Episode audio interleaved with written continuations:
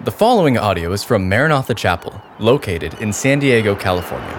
For more information about Maranatha Chapel, please visit www.maranathachapel.org. I, don't know about you, but sometimes when I read through my Bible, um, you know, I'm reading along and I, I understand or I grasp aspects of it, but in all, in, in, all honesty, there's times that I, I read and I read and I stop and I go, I don't really know what that means. I don't really understand. Now, I may have had a good Bible teacher or pastor explain it to me, but you know, for just reading through it, I, I, I know that it's true and I receive it as God's word, but I don't really know exactly what it means. And then there are other times when I come to the scripture and it's, it's, it's as though I'm not reading the Bible, the Bible is reading me. I don't know if you've had that experience. I, I, I think that's the nature of God's word. But again, there are times that that I wrestle with, with truth. And, and having been a Christian now for over 45 years, there were things that I believed strongly at the beginning that, that I still believe, but I hold with a little more of an open hand. Secondary issues, not the essentials of Christianity or the scriptures. But I just don't think I know as much as I knew when I was younger. I think my father would agree with me if he were alive that Danny doesn't know as much as he thought he knew. But I want you to think about this. The title of our Bible study tonight is Question, Question and Answer. And I always enjoy listening to, you know, these call-in shows where people have these questions. But at least in my estimation of things, it seems like there's a series of questions that keep getting asked over and over again. And, and I know that many times the listeners to these uh, shows, you know, they listen regularly. And so it, it, just means that there are certain questions, maybe from us, you know, from ministry or from life, that people have asking themselves over and over again. And I wonder sometimes if, if we hear somebody else's answer, somebody else's question and then you know whoever it is answering the questions and their answer and then there are those times when that question is our question and the answer is maybe a little more important to us. I want you to think about this. In the Old Testament, Solomon gifted his son with a poem containing wisdom in what Solomon describes as best being appreciated in life under the sun. Obviously, I'm speaking of the book of Ecclesiastes. But when he talks about life under the sun, I want you to think of life confined to the boundaries of the human existence.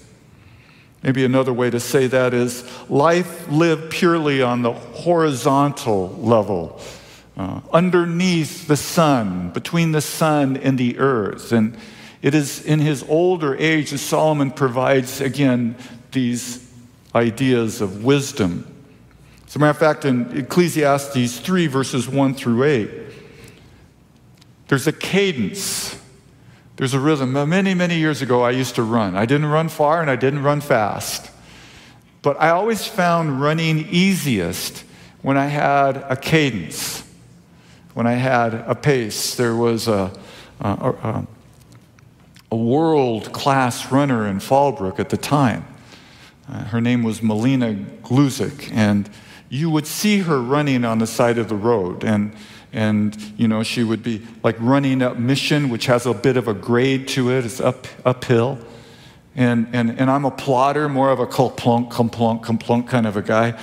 And i remember watching her run and i thought to myself it seems as though her feet aren't even touching the ground. She's just kind of flying along with her her little ponytail bouncing up and down. And I remember one time I was coming down Stagecoach uh, past Christ the King Lutheran Church, where there's a creek, and I saw her down the road. And I thought, I'm going to catch her.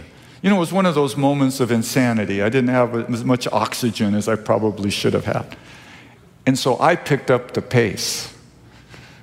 And as I picked up the pace, she grew, she came closer and closer and closer until I could hear the birds in the trees saying, Go, Danny, go, Danny, go. And I even picked up the pace even more. I wasn't sprinting, that, does, that terminology doesn't exist with me moving. But I got closer and closer to her, and all of a sudden, believe it or not, world class runner, I passed her. I passed her just like that, mostly because she was going the opposite direction.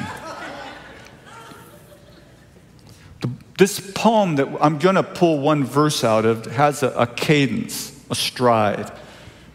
Solomon strings or weaves together 28 truth statements about life. 14 of them, or half of them, are positive, upbeat. Some of you guys are upbeat. You're upbeat like one in the morning, two in the morning, three in the afternoon. You're upbeat, you're positive. But on the other side, there are those of us that are negative. And so the other 14 are negative. I want you to understand this about Hebrew poetry it swings like a pendulum with very concise, carefully chosen phrases or terms that balance one another out. And so, and so in, in his poem, it swings to this side, and then as far as it goes over here, it stops and it comes back the other direction. That's the idea I want you to have about Solomon's poem. I want you to think about these writings, these sayings structured with the intent of memorization, assisting one in the retention of God's wisdom. The beginning of Ecclesiastes chapter 3, verse 1 says, For everything there is a season and a time for every matter under heaven. On Tuesday of this week, yesterday, I sat down at Kaiser Hospital. I, I sat in a hospital room on the fifth floor, staring at my friend who was unconscious. I've known him since the 80s when we went to Horizon School of Evangelism together. And we were, I was 31 at the time, and most of the students were younger and unmarried. And so Ron and I just hit it off. We were about the same age, and same station in life. He wasn't married, he was single, would be single even until today. And I was just looking at him. He's in the last stages of cancer, and I can't say that to you that I've walked with him all the way, but there, I've been keeping in contact with him. Our relationship has been renewed. And, and I thought about when we were young men in Mexico. We spent a month in Mexico doing evangelism. Now, when you hear me say that, don't think I speak Spanish, but I, because I don't. I know enough Spanish to find the restroom for you and to order you a burrito, but that's about as far as it goes. But I remember being in Mexico with Ron, and we were early risers, and so we'd find a place to eat, a cup of coffee, some pan dulce. I don't know if you're familiar with that, but it's, uh, it's the food of the gods. But nevertheless, and we, we had this bond, and, and, and he's a very practical man. And, and Ron is, is, is from Wisconsin, and, and his hair is blonde. I mean, like really blonde. And and his skin is, is, is very, very, sorry, but just very, very white. And there's times that we would walk into a village for the intent of doing evangelism. If you're familiar with Mexico and some European countries for that matter, the very center of the community, there's a park. And so it was our habit to, to go into the park. And in the evening, this is where the, the people came out and they socialize, and the lovebirds sit on the bench, and mom and dad sit, you know, close by to watch what was going on and, and make sure nothing was going on. And, and then, you know, grandmas and little kids were playing, and then we would do a drama, and the people would come over. And then through the drama, we would preach the gospel, and then we would communicate it verbally. And I remembered Ron and his love for people. And, and I remember that in some of these communities, they hadn't ever seen a person as white as Ron. They were remote communities, and people would come up and look at him. And, and, and although it wasn't very sensitive, they would come over and touch him and, and you know, touch his hair because you know, they've never seen a person like this before. And Ron was very loving. He, he, he, he would be like a clown and he would make balloon animals and all that to say is to everything, to everything there is a season and a time. And that's what I was thinking when I was looking at him in the hospital and interacting with his loved ones. And the longer we live, we see the wisdom of Solomon. I, I want to read to you just a, a, a slice of the pie from Ecclesiastes 3, verse 7. I believe this is as relevant to today as it was so many years ago. Solomon says that there is a time There's a time to keep silent and a time to speak. We could easily hear this verse, give it a nod, and move on to deeper waters. But it's important to stop and hear wisdom whisper into your ear this evening. Know when to be quiet and understand when it's time to talk. Jesus presses the matter in Matthew chapter 12, verses 36 and 37. Listen to his words. I tell you, on the day of judgment, people will give an account for every careless word they speak. For by your words you will be justified, that is, declared righteous, and by your words you will be condemned. I want you to feel the weight, as I did looking at this, of every careless word. All words will be accounted for at the judgment. I want you to hear tonight silence tap you on the shoulder and say, Before you speak, speak, but before you speak, think about what you're about to say. Jesus' words serve as a guardrail for all forms of communication, don't they?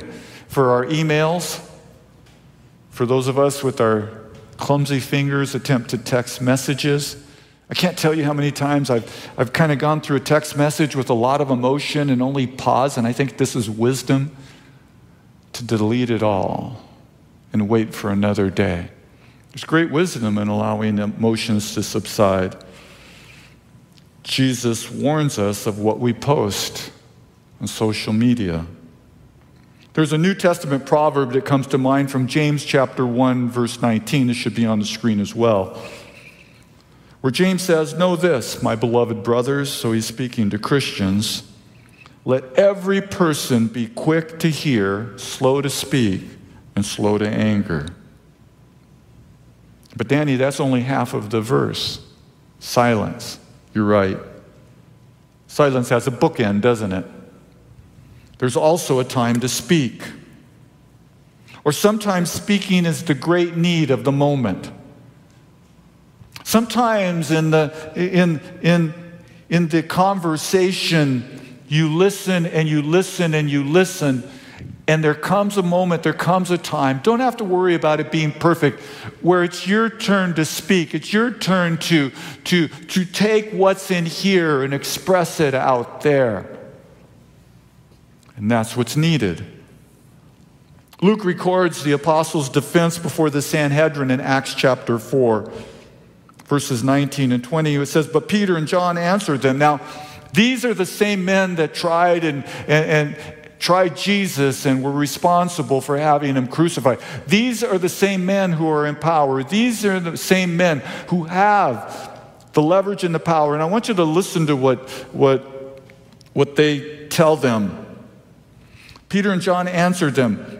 Whether it is right in the sight of God to listen to you rather than to God, you must judge.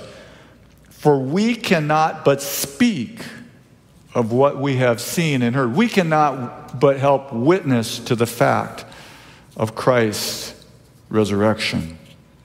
I want you to think about these three things before we get going here. Speaking truth requires courage, conviction, and control. Courage, conviction, and control. Courage because it, speaking the truth may come at a cost. Sometimes it does. Don't kid yourself. Sometimes speaking the truth, even in love, has a cost. Secondly, conviction. Because the truth that I share must first test me. It must first refine me. It must first deal with me in my heart before I can share it with others. And then lastly, control because truth is best, best shared at the, just the right time. Let me read you a, a quote from Tim Keller, again, likely to be on your screen. Love without truth is sentimentality. It supports and affirms us, but keeps us in denial about our flaws. Truth without love is harshness. It gives us information, but in such a way that we really cannot hear it. I want you to think about this too.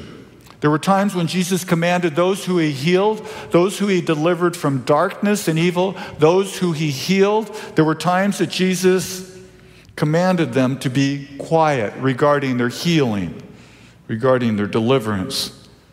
In my mind, timing seemed to be, the timing of the event seemed to be the consideration of the not yet. There would come a time, but just not yet. Remember that Mary, for a season, remained quiet about the details of her son's birth. How many times I think Mary would have wanted to justify herself before the community of Nazareth, the family and friends, and say, you know, there's this expecting of a child, but there's this miracle, or there's this angel, or there, there's God. And, and yet the scriptures tell us, well, let me read it to you from Luke chapter 8, 2, Luke chapter 2, verse 18 and 19. At the birth of Christ, it says, and all likely the people of Bethlehem, all who heard it wondered at what the shepherds told them. But Mary treasured up these things, pondering them in her heart. She kept the secret for a season. And we'll talk about it in a little bit that carrying truth comes with responsibility. We'll see that as the disciples who saw Jesus glorified in the Mount of Transfiguration were told to keep a secret for a while until the resurrection. I want you to remember, too, that when Jesus stood before Pilate in Matthew 27 14, it says of him, but he gave him, that is, Jesus gave Pilate no answer, not even a single charge. That is, he didn't defend himself, he didn't protect himself, he remained silent. So that the governor was greatly amazed. You imagine how many people came before Pilate and said, These people are lying about me, or this person testified against me wrongly, and yet Jesus remained silent. And even in his silence, he spoke. Even in not acting like every other person that came before Pilate, Jesus spoke. And then he appeared before Herod Antipas in Luke chapter 23, verse 9. And so he, Herod, questioned him at some length, but he made no answer. Also, in the intertestamental period, which represents 400 years, we know it as a period of time from Malachi until the coming of John the Baptist where God did not speak. There were no, there were no visions, there were no prophets, 400 years of silence. I don't know about you, but four hours is a long time for me. 400 years where God remained silent and the people waited. God would eventually speak through angels to individuals, through angels to the shepherds, eventually through John the Baptist, and then ultimately through the church. God would speak at the right time. So tonight, Jesus instructs three of his closest disciples to remain quiet about what had happened on the Mount of Transfiguration. They ask, the ask, that is his request, represents a stewardship of truth for a period of time. After the resurrection, Jesus would then be glorified to the church. So as we see in verses 9 through 13, Q&A should be on the screen. This is this is an interaction between Jesus and the disciples, Jesus and the disciples. Questions and answers questions and answers back and forth. A command to be silent for a period of time with the information that they receive. Again, a stewardship. And our lives represent in Christianity, in our walk with the Lord, of asking questions and saying to a particular scripture, I don't understand this, or to a truth, I don't grasp this, and praying and asking God and coming back to the scripture. And it is through that process that we not only gain an answer, but we ourselves are changed and transformed by the Word of God. My friends, this book is unlike any other book you could ever read. And so tonight we look at first verses 9 and 10 questions the disciples had about the resurrection. Verse 9. And as they were coming down the mountain, this again, this is the Mount of Transfiguration, he charged them. The idea is that he gave the disciples strict orders to tell no one of what they had seen for a period of time until the Son of Man, again, this is, term, this is a title Jesus gives to himself from the book of Daniel, had risen from the dead. They didn't understand what they had seen. They didn't understand the resurrection. We'll get into that in a moment. And verse 10 says, So they kept the matter to themselves, but they, were, but they continued to question what the rising from the dead might mean. We'll talk about that in a moment. So I want you to think about this. As suddenly as the transfigure, they go up on the top of the mountain, just the three disciples, Peter, James, and John. They go up, they accompany Jesus at his invitation. And while he's praying, he's changed and he's transformed. This is a Jesus who they've watched pray many, many times. This is the Jesus they came to and asked, Will you teach us to pray? You know, John uh, the Baptist gave his disciples a prayer to pray. Will you give us to pray? And so Jesus' intimate prayer life with the Father was something that was extremely common to them. But then something happened to him while he was in the presence of God in prayer that his glory emanated out of him physically. And the disciples were given the honor of watching Jesus transformed. But then, as suddenly as Jesus' transformation took place, then it came to an end. Remember, Peter wanted to extend it. Let, let, us, let, me, let us build tent, a tent for you, and a tent for Moses, and a tent for Elijah. His physical appearance immediately returned to its familiar form, or at least the form that they were remembered. The glory cloud, the Shekinah glory of God's presence, too, was no more, instantaneously gone. And the voice of God was now silent. Remember, he had spoken to them out of the cloud. However, its message, this is what he said This is my beloved Son, listen or obey him, remains instructive to the disciples at that time, but even you and I to this moment. This is my beloved Son. As you read about the transfiguration in the pages of Scripture, and as you see what took place, God says to you, This is my son.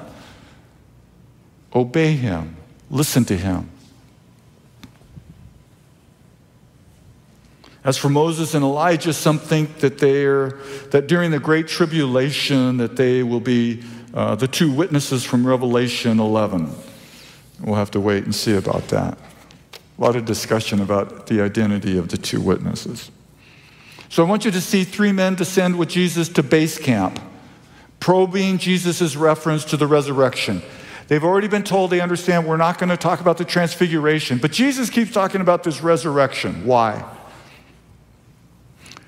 Probably because in the mind of the Jews there was but one resurrection. You and I tonight would say, well, there's a resurrection of the righteous, there's a rec- resurrection of the unrighteous the resurrection of the dead. There are those who will be caught up d- during the rapture, that there are numerous times where the dead are raised. But in the Jewish mind, there was but one general resurrection, one rising from the dead, where everyone passes the finish line at the same time and then judgment. And so their minds were being challenged. What they were taught and what they believed was being challenged. And sometimes when you and I read the scriptures, the nature of the scriptures is to challenge us. It's to, it's to, it's to mess with us a little bit. I know one of those people that are a stinker when you're assembling a jigsaw puzzle and they take a couple of pieces and they put them in their pocket. They're messing with you. Yeah, they're, they're taking their finger and putting your cornflakes and messing it around a little bit. The scriptures will mess with you. And it's a good thing. It will draw us to seek wisdom. The disciples believed in a resurrection that would also take place at the end of the age. And in their minds, Jesus was about to establish his kingdom. And so, more than one resurrection didn't make sense. Resurrection coming at this time didn't make sense. And they were wrestling, as you and I do, with what Jesus said. So for these men, they'd have to keep quiet for a very long time, or, or their understanding of Messiah's coming was off. And that tension was why they were having this discussion. They're trying to make sense of everything that they had seen and heard, which is a lot. And then they had this sobering responsibility to tell no one. Jesus, God in the flesh, is telling them, keep quiet, zip up your lip. Why, Danny? Probably because they didn't know what to say. They didn't have the complete message. They, they would, at one time, post resurrection, they would understand the coming of the Spirit. They would be able to speak to others with knowledge. And, and maybe sometimes the reason we don't understand and we don't have the whole story is because we, we, we, haven't, we haven't, in our minds and our hearts, maybe not come to the knowledge, but maybe experience on some end, in some way. But in time, you will. You don't understand tonight, you don't understand today, but in time you will. That's been the case in my life, and certainly I haven't arrived. But there have been things that I have believed and come to hold with a, maybe a more of an open hand, less uh, not being so so adamant about, maybe a little more gracious with other Christians and what they believe. But within my heart, I've come to what I believe is truth for me. And I'm not, I'm not talking about relativism. I'm just saying that the, the scriptures, the scriptures work in our hearts and our minds as we see the disciples moving through this. In, in our next section, verses 11 through 13, Jesus fields questions about Elijah, leading to the fact that John the Baptist was Elijah. Oops, where are you going? Come back. That's why I have this guy here. One of the things the Jews looked to prior to the end of the age is found in Malachi chapter 4, verse 5, where Malachi, the last book of the Old Testament, says, Behold, I send to you Elijah the prophet before the great and awesome day of the Lord comes, or the coming of God, the coming of Messiah. Which would make sense because Elijah, we know, never died. He ascended into heaven he never tasted death. The disciples likely questioned Jesus about Elijah because they have just seen him on the mountain with Moses. And so this begins the discussion. But for you and I tonight, the end of the age is still future. I, love these discussions where I hear people talk about their, you know, their various end time scenarios, and I'm very much a, uh, a rapture, pre tribulation rapture guy, but I, I still love to hear the discussions. And for you and I, it is still future. Well, Danny, what do you do with these verses? Well, I believe that Jesus wants us to be ready now in case he should return now. To live in such a way that we are prepared, that we are ready for his coming. Billy Graham said, The second coming of Christ will be so revolutionary that it will change every aspect of life on this planet. Christ will reign in righteousness. Disease will be arrested. Death will be modified. War will be abolished. Nature will be changed. And man will live as it was originally intended that he should live. As a matter of fact, the last, second to last verse in the Bible, in the book of Revelation 22 20, he who testifies of these things says, Surely I am coming soon. Amen, or so be it. Come, Lord Jesus, was John's words. Let's go ahead and look about questions about the Baptist, John the Baptist, and then we'll be done. And they asked him. So again, this discussion about the uh, the resurrection, and says, "Why do the scribes say that first Elijah must come?" And he said to them, Elijah does come first to restore all things. And how is it written of the Son of Man that he should suffer many things and be treated with contempt? But I tell you that Elijah has come, and they did to him whatever they pleased, as it is written of him. The thought of the day that end days, the, the last days, the thought of that day held by the teachers of the law was that the prophet Elijah would precede Messiah's coming. And this is likely what the disciples believed. And so the disciples are saying, We've seen you glorified. We've seen you with the great prophet. We've seen you with the great leader of Israel. We don't understand why there's this reference, why the scribes believe, why the teachers of the law tell us that Elijah must come first. And Jesus answers their question. When he says Elijah certainly is to come first. In Luke chapter 1, verses 16 and 17, these words are from the angel of the Lord. This interesting Luke's details says that he was standing on the right side of the altar of incense within the temple. But these are the words to Zechariah concerning John the Baptist, his soon to be son. And of John, he says, and he will turn many of the children of Israel to the Lord. That is, he will bring, he will bring his message, his, his, his message in his person, his message that is verbally communicated will result in people returning to the God of Israel and he will go before him, that is Messiah, in the spirit and the power of Elijah. That is the answer to the disciples' question. John came in the very spirit and the power of Elijah to turn hearts, the hearts of the fathers to the children, and the disobedient to the wisdom uh, of the just, to make ready for the Lord a people prepared. And I say, Amen. John did his job well.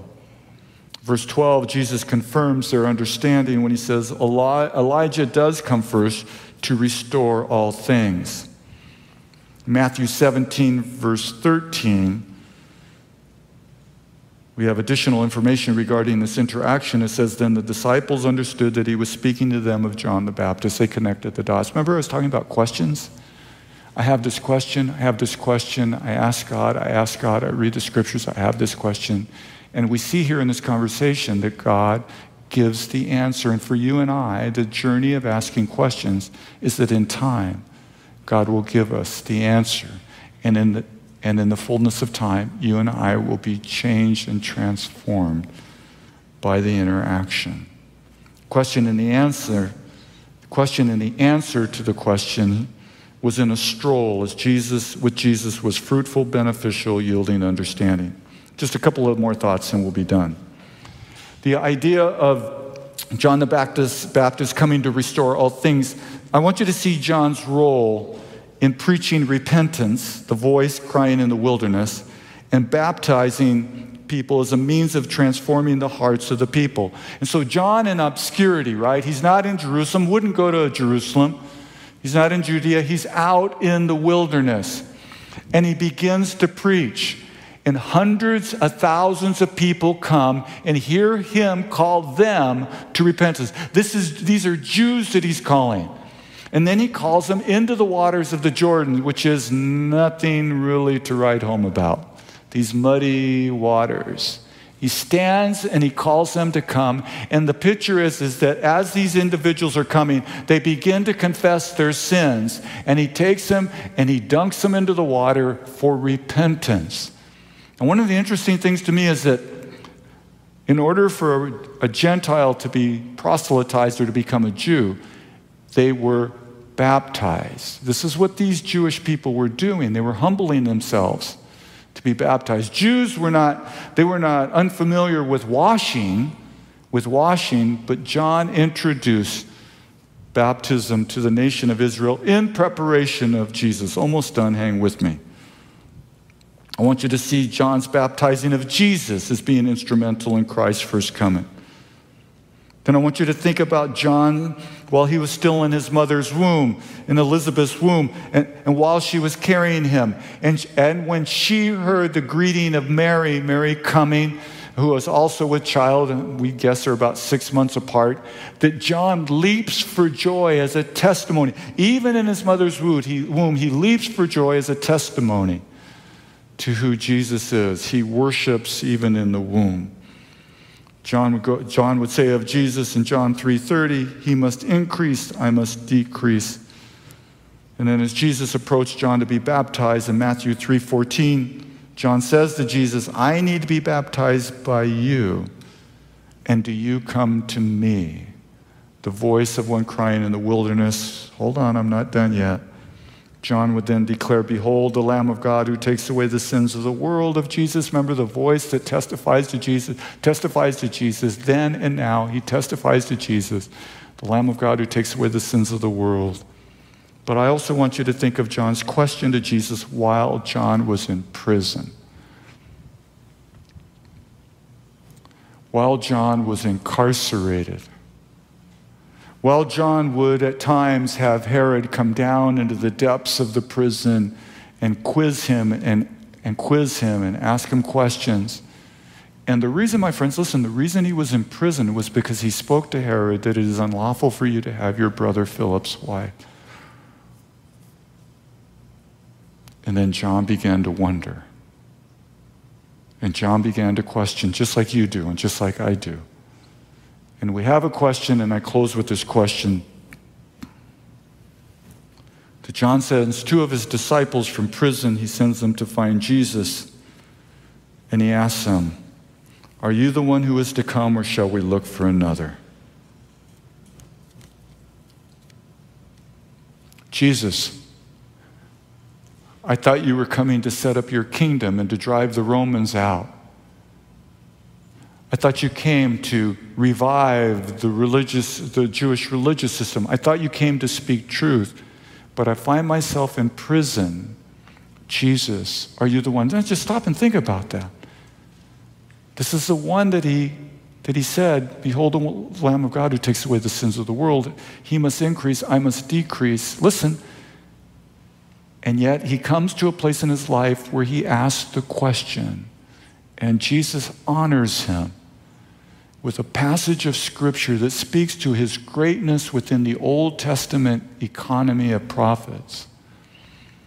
How much more do you and I, as we're going through the pages of scripture, or maybe the circumstances of life, in our Q&A, our questions and answers come to God and say, with all honesty and transparency, maybe even in pain, Jesus, why?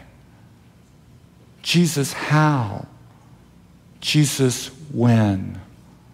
Because you see, tonight, my friends, I want to encourage you to continue to seek, continue to ask, and continue to knock. Because in time, in time, answers will come to you through the pages of Scripture through assurances in your heart that Jesus, that Jesus will give to you himself. And they will be answers that no one can take away. And they will be answers that will hold you, whether it's a verse or a word of prophecy or a word of wisdom or a word of knowledge, they will hold you. And we know how the story goes, don't we? That one day there would be a party upstairs and there would be loud music and there would be singing. There would be the clamoring of, of various instruments, you know, for food, and it'd go on and on and on. And then there would be a dance, right? Remember the dance?